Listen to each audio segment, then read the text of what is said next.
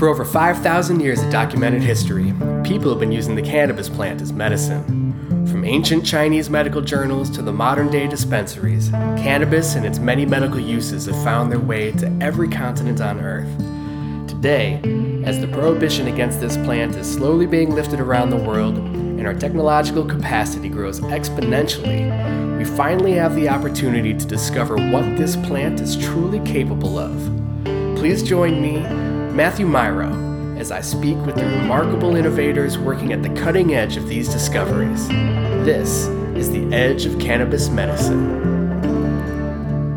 This episode is brought to you by MJ.com and their brand new medical platform that they're rolling out in the San Francisco Bay Area.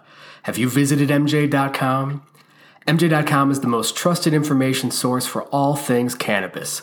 Whether you're a medical marijuana patient looking to find the right doctor or a consumer looking for exclusive savings at your favorite dispensary, MJ.com can bring you your favorite products right to your front door.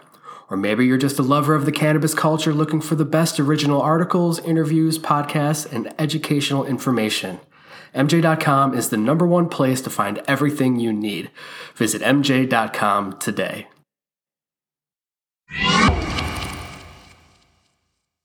Hello, beautiful people. Welcome to another episode of the Edge of Cannabis Medicine podcast.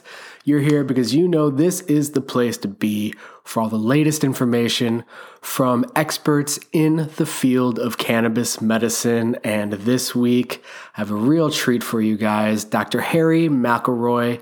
I got the chance to meet Dr. Harry a few years back at an event that was put on by a mutual friend and have been hoping to get him on the show ever since. And he did not disappoint. He brought incredible information. He has really great experience on the ground with patients and some really cool ideas around formulations and proper dosing and really finding a way to medicalize medical cannabis. Because everything else, even ancient Chinese herbalism, has its roots in really precision medicine and dosing. And he's really trying to bring that to the way that he treats cannabis. It's an incredible conversation. I think you're going to get a lot out of it. So without further ado, here it is Dr. Harry McElroy. I'm Matthew Myro, and this is the Edge of Cannabis Medicine podcast. And today's guest is Dr. Harry McElroy. As a medical doctor, Institute of Functional Medicine certified practitioner with extensive training in osteopathy, yoga, and meditation, Dr. McElroy integrates his deep knowledge of both Eastern and Western medicine to serve every patient's health and vitality. His training in traditional Chinese herbal medicine introduced him to cannabis medicine over 20 years ago.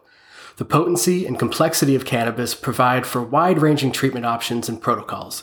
Dr. Harry enjoys utilizing his knowledge of functional medicine and herbal expertise to help guide patients to the most effective way to use cannabis to assist with their health and healing. Dr. Harry, thank you so much for being on the show.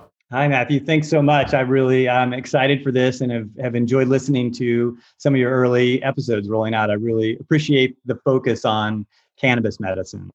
Absolutely. And uh, yeah, appreciate you wanted to be here and listening too. It's always fun when guests do a little research beforehand. Yeah, yeah, no, it's great. Yeah, cool. Well, let's dive in. I'd like to hear a little bit about your history and your confrontations with cannabis medicine. Okay, super. Yeah. So, you know, as as with most of us, it's always a long and winding road and and I came to cannabis through um, a, a, somewhat traditional medical background. My father, both my grandfathers were physicians, and um, I, I, got to UC Santa Cruz thinking I was going to be pre med, and I pivoted after about eight or nine weeks, and and ended up going into the humanities um, and doing a lot of organic farming and, and working with herbs at that point. Um, and then after that, I went and got a master's in acupuncture and traditional Chinese medicine, and that's really where um, the medical um, focus aspect of of cannabis was was first revealed to me. You know, they had been using it um, for a couple thousand years. It's in the materia medica, everything from the roots um, to the stalk, the fiber. Um, clearly, for different indications than we have now, because we didn't have the the THC flowers um, uh, then as, as we do now. Um, but really started working with it, getting aware of the different things that cannabis can and cannot do. Uh, and then I finished that and um, spent a couple years in India, where also I was introduced to, um, you know, really that's the that's one of the one of the places that it came out of, if not the place, up in the um, the Himalayas in the foothills and and saw what they were doing both spiritually i think the spiritual aspect of cannabis is has been something that um, is a big part of the reason that people really enjoy having it be a part of their lives. Um, but also from a medical aspect as well. And after that i went back to um, medical school at the university of arizona where dr andrew weil has been a longtime friend and mentor to me. And he he actually did the first cannabis study while he was um, uh, still an undergrad at Harvard. And so, really having that always be a part of the conversation. But it really wasn't until I was in residency and I started to have patients come in bringing in their un, unused bottles of opiates saying oh you know what I, my knee still hurts but I, I, don't need as many of these opiates or any at all because I started using cannabis, either orally. Um, typically, at that time, this was almost 10 years ago, that was you know smoking or, or, vaping. And then a lot of them salves as well. I mean saying hey if i rub this on my knee um, i don't need the opiates and so then i don't have the danger associated with that. I don't have the constipation. I don't have other things. And so it was a little bit of a head scratcher at that point. I was you know surprised it wasn't just at that point the process of ameliorating the symptoms from hiv aids um, uh, cancer pain other things like that. It was really like oh this can be something that helps you know a lot of different modalities.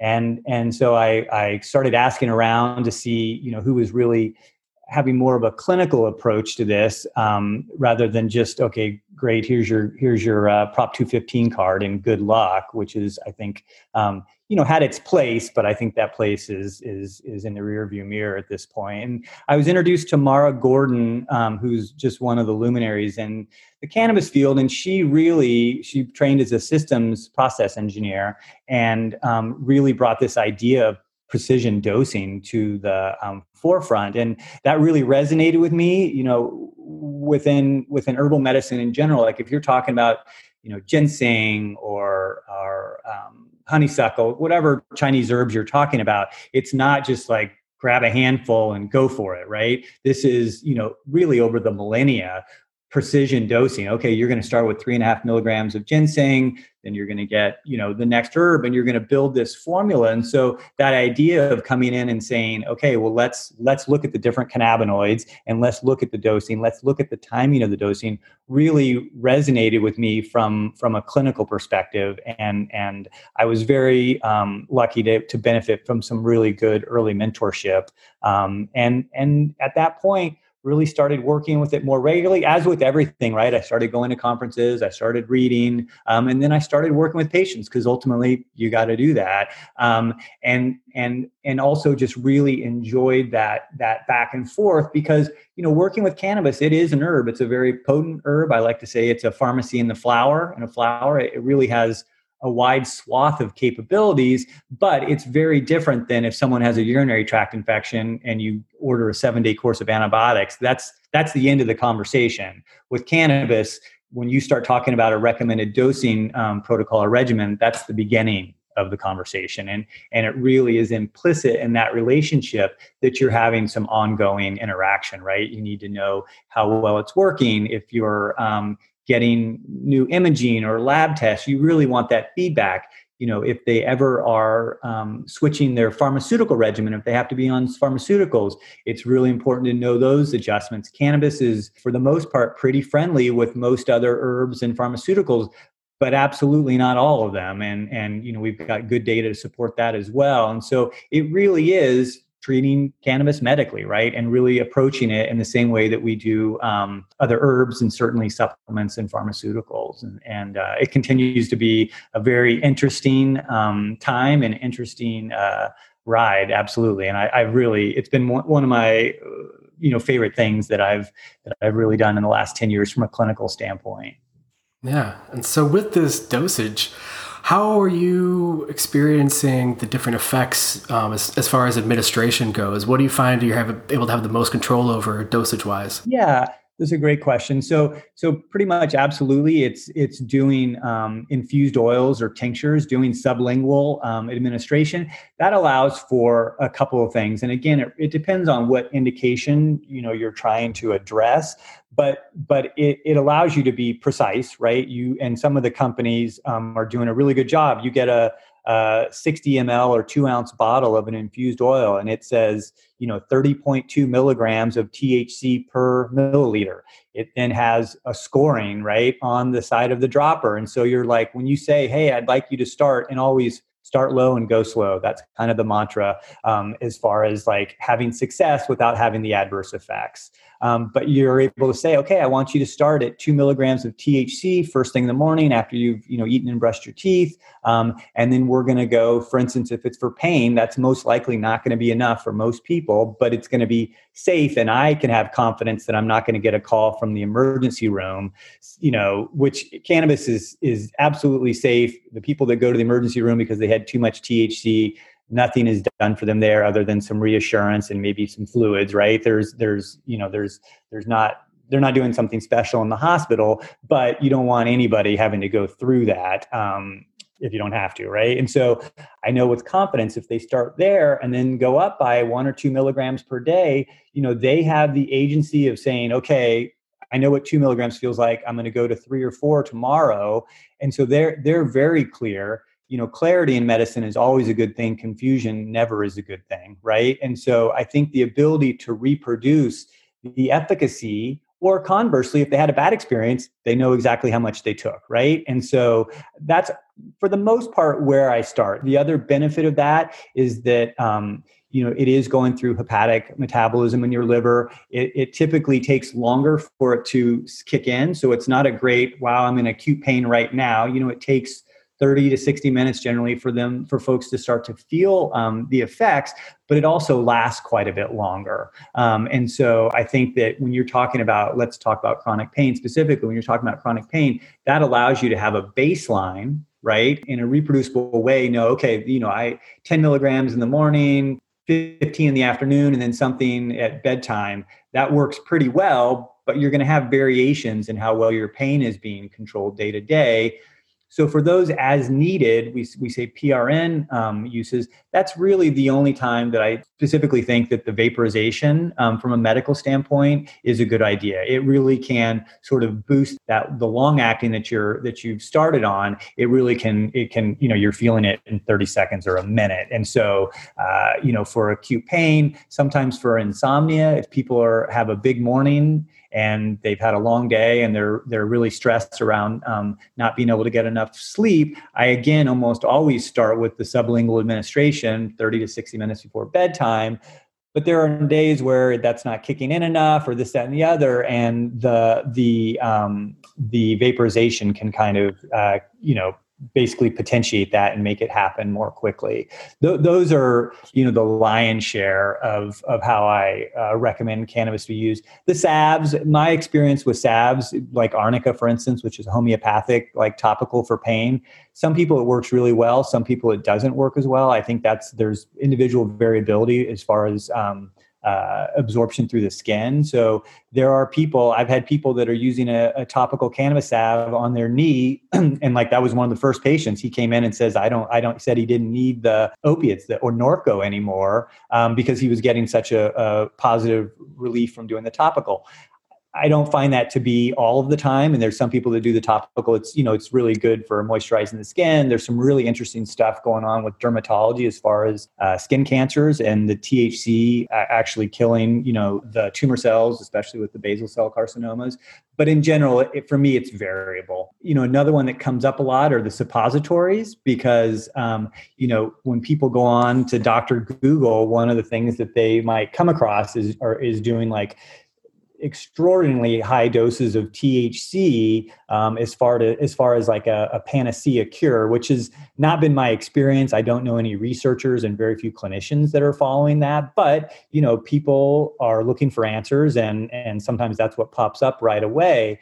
Well, you start trying to do a gram of day of THC pretty much all humans that that ends up being quite a bit too much. And so in desperation for success for whatever their ailment is they will say i can't do that but let's try a gram rectally right? And and then it will often be like oh wow this is working great. I feel awesome. I can you know do whatever. Well THC crosses the blood brain barrier. And if you're doing a, a, gram of high percentage THC and not having any psychoactivity, I'm not sure you're absorbing much of it, right?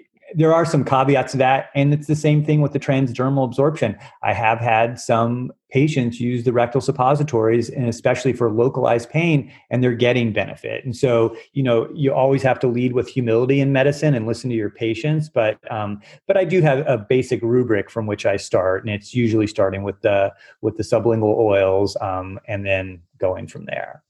Yeah so i imagine with using the sublingual oils and these extractions it sort of takes away the sort of unpredictability of the cultivation process and you can become much more precise because of the lab testing involved and all that absolutely. You know what you're getting and and i think that's important period. But you know i often work with patients in their 70s 80s i think my oldest has been 96 or 97 i mean i am ground zero on that is let's not have any falls right? We don't want to um, affect anyone's um, equilibrium and have them fall over and break a hip right? And so that allows me with confidence to start at an exceedingly low dose right? It's it's typically not something that you're that's an acute trauma that you're working with. It's often a chronic um, uh, disease process. And so, you know, what I often tell patients is my goal is to not have this go away tomorrow. It's to really have you get relief in a week or two. And and the benefit of that slow procession is that it's going to be safe. And they're not. I've you know, touch wood. I've never had a patient you know fall and and and get a fracture, even with working with people in their you know 70s, 80s, and 90s. And so um, it really uh, allows me to go forward with confidence. And again it really allows the patients too because you know i work with a lot of cannabis naive patients and the less confusion as i alluded to earlier the better right? So if someone can pick something up and be like oh i this makes sense to me and this is how i'm going to take it great right? And we need more of it right? We need more companies to to be focusing on on the medical uh, aspect of cannabis and really have it with that mindset of like okay this is going to be a patient not not a recreational user. What tools and confidence can i give them so that they can pick this up and be safe and effective? Right right right.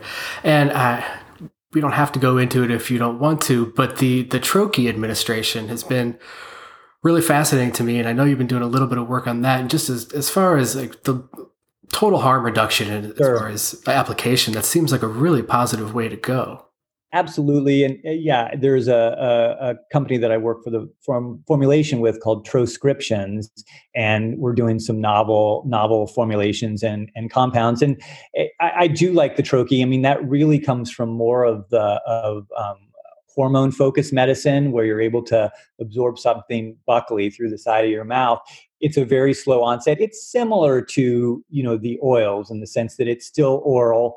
The idea with the oils as well and i didn't mention that is you know you put it under your tongue you hold it there for 30 seconds or a minute or a little bit longer and you're getting absorption through um, the mucosal membrane in the mouth which allows you to get the activity happening more rapidly but it also allows you to be extracting or absorbing the parts of the cannabis that have not been processed through the liver at that point and and there's some benefit to that as well. So the troches are somewhat similar to that too. You're actually getting the absorption um, it's also been, I think, fun because we're able to to use other um, nutraceuticals and other herbs in that, and and really start working on the formulation of of cannabis. Right uh, when you look at at I think the the oldest herbal traditions where they really it's you know the documentation is is uninterrupted for thousands of years. You're you're talking about Chinese medicine and Ayurveda the traditional system of India. And you know it's very rare that you use single herbs. They're used a lot in the in western herbalism but you know in chinese medicine not rare. It basically doesn't exist right? It, everything is used in in formulation. And so you you know you get this synergy effect of of working with the different energetics of different herbal properties so i think two things with that with cannabis. First of all again because cannabis is just so amazing and has all the other cannabinoids, has all the terpenes, you're able to actually just work with one plant and play that symphony in different ways, right? But the other aspect of it is, and it's starting to happen, right? If you're using uh, cannabis for pain, whether it be THC or CBD or a blend of the two, you know, adding in some curcumin, which is the extract of turmeric, right? Making sure that people are getting essential fatty acids that really helps with joint support and actually helps to feed the endocannabinoid system, right? There's so much there that's just starting to get kind of unroofed. And so you know playing around with some formulations and starting to go forward with that is it really fits with my herbal background. And quite honestly it's a lot of fun because it's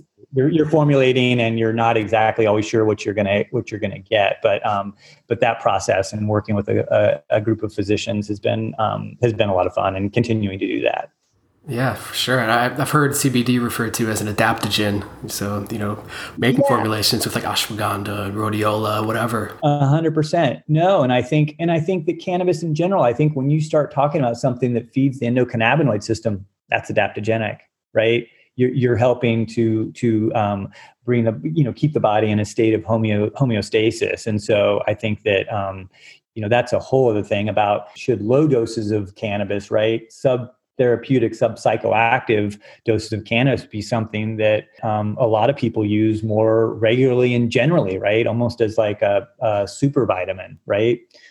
It's, it's absolutely it's, it's helping yeah. support your body. Yeah.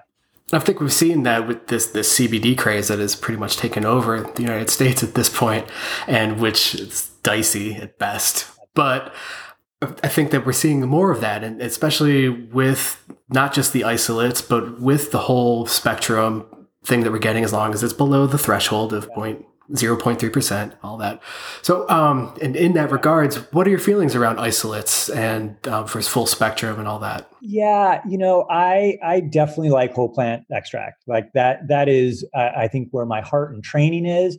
That's also really I where I think the efficacy is. I mean, I've had a number of patients that I've worked with um, you know, with seizure disorders, you know, similar to what Charlotte Figi was was experiencing in Colorado so long ago, that I've seen patients that are having good control on a certain dose of typically a CBD predominant um, chemovar, and you know from the flower and for whatever reason they move cost something they start doing hemp derived cbd and it's not that it doesn't work and and again we need so much more data and i'm, I'm giving you a handful of, of anecdotes from from my practice but oftentimes and almost always in, in a fairly short order they need to be doing higher doses of the hemp derived than than the whole plant right? There is something in the whole that that you can't really reproduce by taking it apart through different forms of extraction and then putting it back together you know, I mean, in some of the pharmaceutical companies, I mean, clearly they can work, right? Some of the stuff that GW Pharmaceutical has done with Epidiolex and Sativex, I mean, we're seeing some good responses. Um, it's just we're not necessarily doing head to head with some of those medicines from whole plant extract, right? You know, I mean, I mean, maybe the whole plant works as well, and it would be a lot cheaper, and in my mind, in some ways safer. And do you think that has anything to do with um, the difference between the CB1 and CB2 receptors and how CBD and THC interact with them differently. And by activating the entirety of the ECS, we're getting more of an effect. I don't. I think certainly there could be more of a modulation occurring. I mean, the the the reality is the majority of research that has been done, it's all on isolates, right? It's isolated compounds because that's what they could do in in a research capacity, either in the U.S. or in Europe. I think that that what we're seeing, and you know, Mara Gordon working in conjunction with uh, Dr. Cristina Sanchez in Madrid, one of the leading cannabis and cancer researchers in the world, you know, they have done a couple of small studies actually showing whole plant versus the isolate, and it, it really seems that the whole plant, you know, is more effective. Again and again and again, we need to really address how this. Um, how this medicine is scheduled so that we can actually do some appropriate research. We've been very much um, limited in our ability to produce quality research because of, of the ability of researchers to have access to it. But yeah, I have not been as impressed with isolates for sure. Yeah, interesting. Yeah. Seems to be the case with most of the physicians I, I speak yeah, to. Yeah. Yeah. Yeah. Uh, so, uh, as far as patients go and your work with them, and so being in California, obviously it's an adult use state. So the people that you're working with are clearly coming to you because they want the medical application of it. And I'm just wondering what that relationship is like. Um, how often do you feel like you need to discuss things with them to find out how the dosages are working and things like that? Yeah, and so it, and so there isn't like a a you know a specific um, protocol as far as follow up, but what it typically is is you know I do forty five minutes to an hour long consults with people, and that allows me to go through their past medical history, all their medications, um, you know having a discussion around what they're wanting to use it for. I also i've, I've got a, a you know a, lot of experience in in lifestyle medicine and fasting and so we'll often talk about that like ways that you can you can basically help the the body respond more appropriately regardless of of what the cannabis dosage is. And so um, you know going through that and then depending on what it is you know, oftentimes I, I will typically have a number of, of emails and occasionally um, phone follow-ups in the first, you know, two or three weeks or a month to get people to make sure that they've got, got questions about how they're getting on the protocol. I mean, I've, I've been doing this long enough that I've, I, with a fair amount of confidence, can get people started. But everybody's different. You always have outliers, right? And some people, the way they're metabolizing it, they might be need higher doses, some people lower doses. Sometimes, like I said, working with older patients, I, I start much more conservatively and I'm not increasing the dose typically every day. So it, it, it really is depends, right? And, and other folks, um, you know, they, they hit it out of the park right off, right? Maybe it's insomnia and within four or five days they find their sweet spot and i don't hear from them again right and so it really just um, it just varies yeah yeah yeah so speaking of insomnia, this is uh, something that you mentioned in the form I had you fill out about biohacking and all that, and using. I see you waving your hand around with the Oura ring on it. Yeah.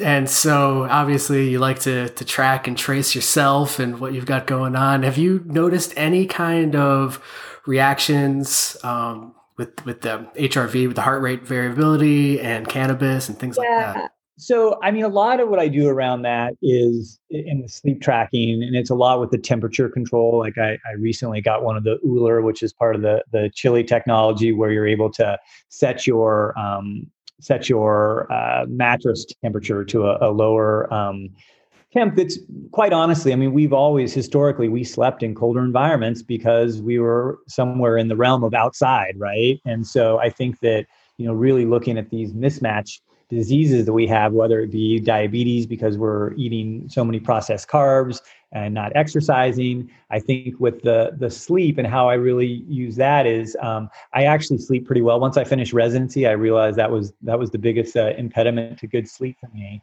But um, but you know, have occasionally used cannabis for that and you know, typically what I'm finding, certainly with the cooler temperatures, is it increases my my deep sleep, the percentage of of time in deep sleep, which is one of the most restorative stages of that. Um, and I think that the the cannabis can also help get you into that um, more relaxed state. And you know, I've played around with a little bit. I haven't done any anything formal with that, but I think that you know it's important to get sleep. I also think it's important not to have anything that you do on a regular basis if you can if you can help it. So I don't think that cannabis is you know always the only answer right? So there are other things that we can do to you know making sure that you know all the stuff around sleep architecture and, and making sure that we're we're moving in the right direction. Um, and then cycling through things like i think that's really important. Um, you know i it's almost impossibly possible for me even if it was in a dark out room to sleep past 5 or 5.15 or this close to the solstice. It's just summer's here and I, I i can't personally sleep late. And so it's taking all of that into consideration. And i think that herbal medicine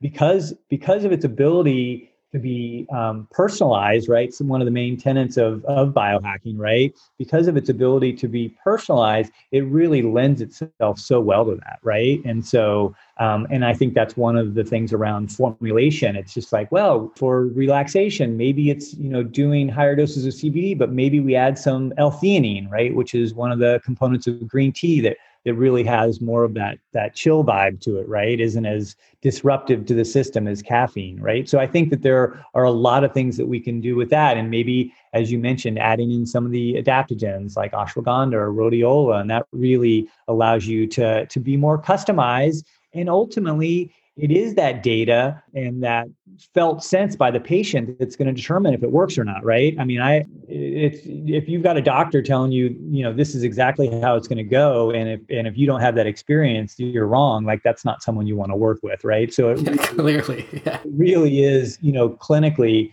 I, I mean, I think most physicians, it's like we love the engagement. And so it really is that relationship that we're working on. And it's ongoing and variable. And that's great. Yeah, absolutely.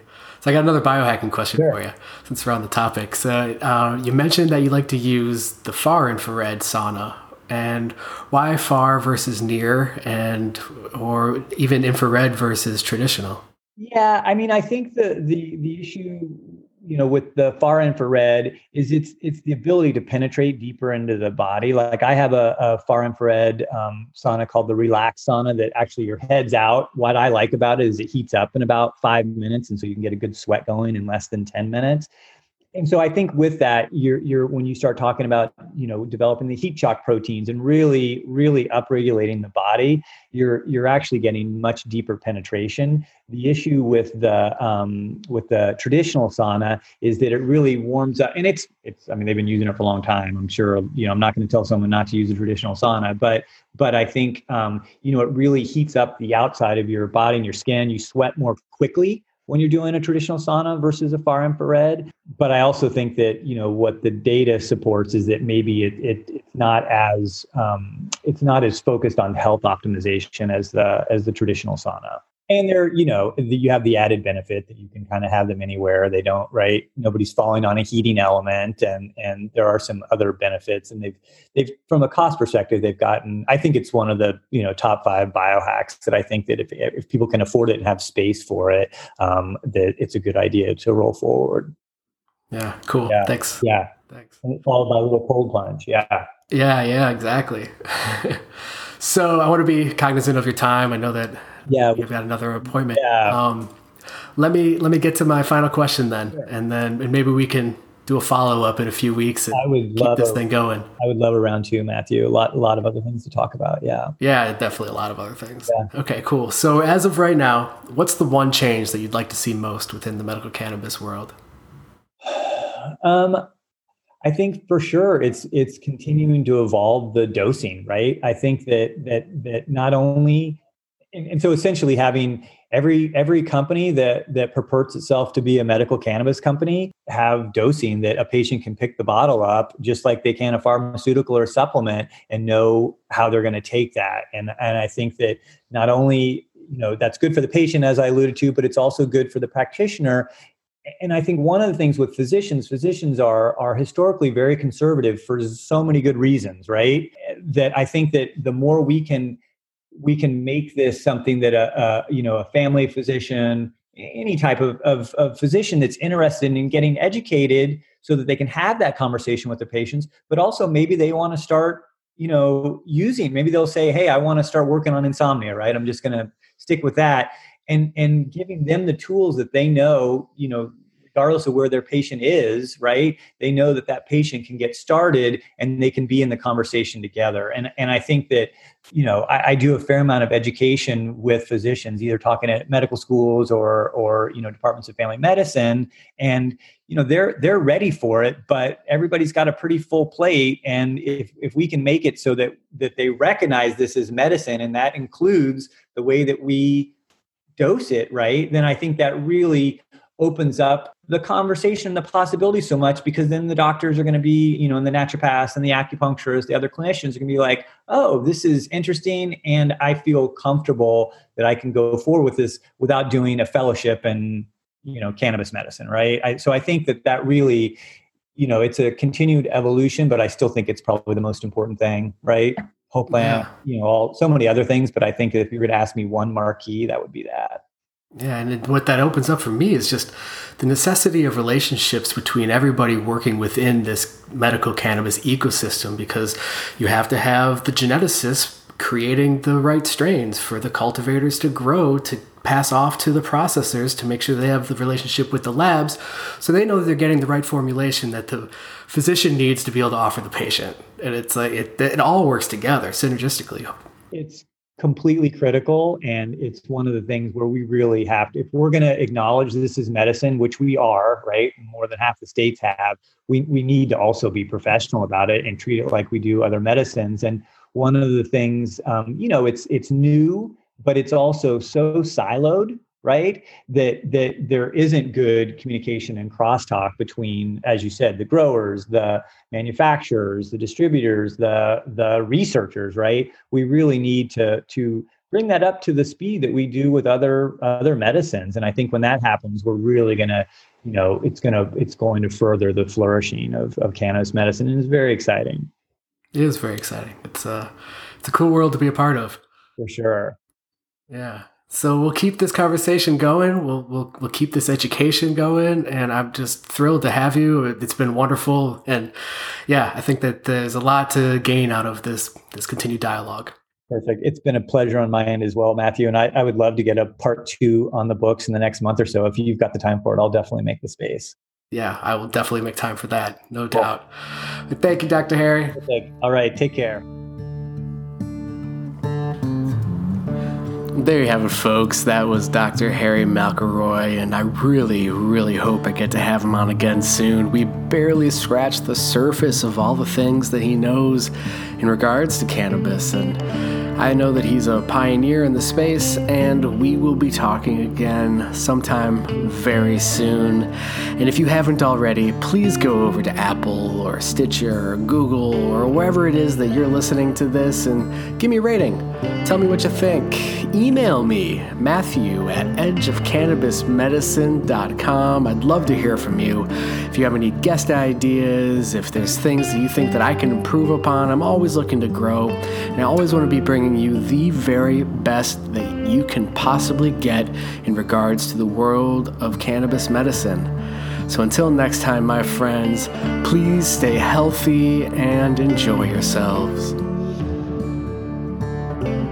This Edge of Cannabis Medicine podcast is copyright EM2P2 Inc. 2020, all rights reserved. Podcast use and availability is governed by terms and disclaimers available at edgeofcannabismedicine.com forward slash terms. I'm your host, Matthew Myro, and thank you for listening.